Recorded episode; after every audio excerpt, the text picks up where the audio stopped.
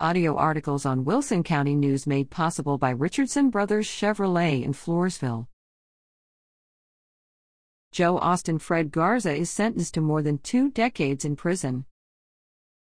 Joe Austin Fred Garza of Floresville can expect to serve 25 years behind bars after pleading nolo contendere, no contest March 7 to multiple crimes committed during the last two years.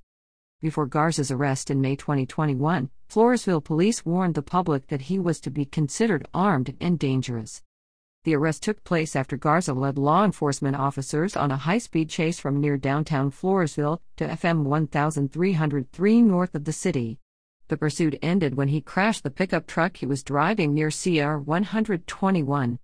Charges against Garza include aggravated robbery, aggravated assault with a deadly weapon, unauthorized use of a motor vehicle, unlawful possession of a firearm by a felon, aggravated assault of a public servant.